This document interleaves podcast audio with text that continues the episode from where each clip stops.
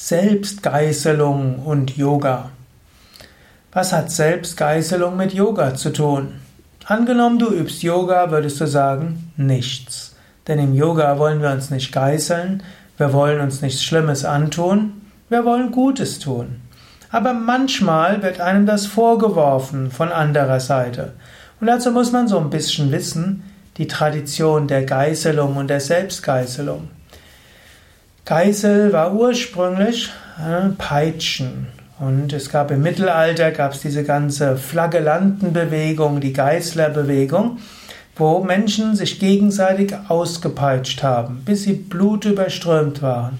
Und sie hatten gedacht, dass sie damit äh, ihre Sünden büßen können und zum Teil haben sie es auch gemacht, zum Beispiel zur Zeit der Pest 1348, 1349 in Mitteleuropa. Sie haben es gemacht, um die Sünden der anderen wegzunehmen. Sie haben gedacht, Gott straft die Menschheit durch die Pest. Und sie hatten gedacht, sie müssen für die Sünden der anderen büßen. Und das machen sie, indem sie sich gegenseitig ausgepeitscht haben. Glücklicherweise kam aber raus, dass dort, wo die Geißler waren, die Pest nicht weniger intensiv gewütet hat als in anderen Teilen. Und so ist dieses Geißlertum etwas aus der Mode gekommen.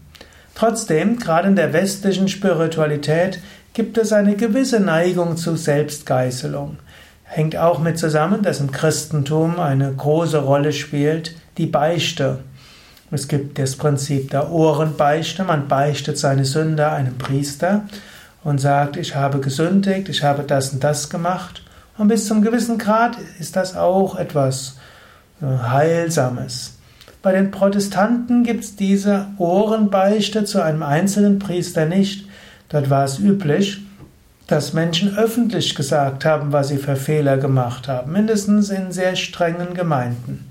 Sie sagen, oh, ich habe das und das gemacht und es ist ganz schlimm.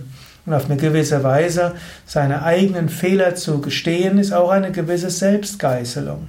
Und Menschen bis zu einem gewissen Grad lieben es im Westen zu erzählen, was sie alles für schlimmes Menschen sind, was sie alles Schlechtes getan haben, was sie alles nicht können, was sie für Fehler haben. Das ist so eine gewisse Neigung der Selbstgeißelung. Diese Art von massiver Selbstbestrafung und Selbstgeißelung ist in der indischen Spiritualität nicht so bekannt ich muss sagen, nicht so bekannt mit einer gewissen Einschränkung. Es gibt auch in Indien dieses Konzept eines massiven Tapas. Und dann machen auch manche Inder etwas ganz Eigenartiges. Vielleicht müsste ich sagen, im Yoga, wie er heute gelehrt wird, ist es unbekannt. Es gab einen großen Meister namens Krishna, gilt nicht nur als Meister, Manifestation Gottes, Herabkunft Gottes als Avatar, und der hat gesagt, es gibt drei Arten von Tapas: Sattwiges, Rajasiges und Tamasiges. Sattvik würde man sagen erhebend und rein. Man würde sagen Disziplin, auch spirituelle Praktiken, solche, die gesund sind und gut sind für Körper und Psyche. Und Krishna sagt, diese sollte man tun, aber ohne Erwartung auf der Früchte der Handlung. Dann sagt er, es gibt tamasiges Tapas, und das würde man als Selbstgeißelung bezeichnen. Das heißt, etwas zu tun, was ungesund ist für den Körper und die Psyche. Krishna hat sogar so ausgedrückt, sie quälen mich, der ich in jedem Körper wohne. Ich könnte sagen, der Körper ist der Tempel Gottes. Daher sollte man den Körper freundlich behandeln. Alles, was wir im Yoga an spiritueller Disziplin und an spirituellen Praktiken machen, ist auch gut für den Körper. Das ist eines der Kriterien. Wenn wir etwas tun im Yoga, muss es auch gut sein und gesund sein.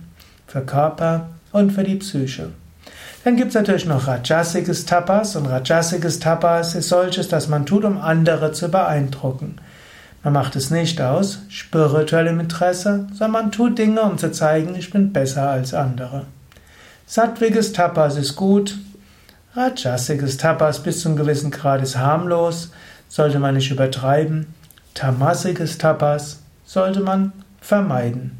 So würde man sagen, vom Yoga-Standpunkt aus, Selbstgeißelung ist zu vermeiden.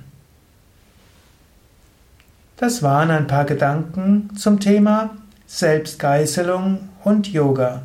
Mein Name Sukadev Bretz von www.yoga-vidya.de yoga-vidya.de.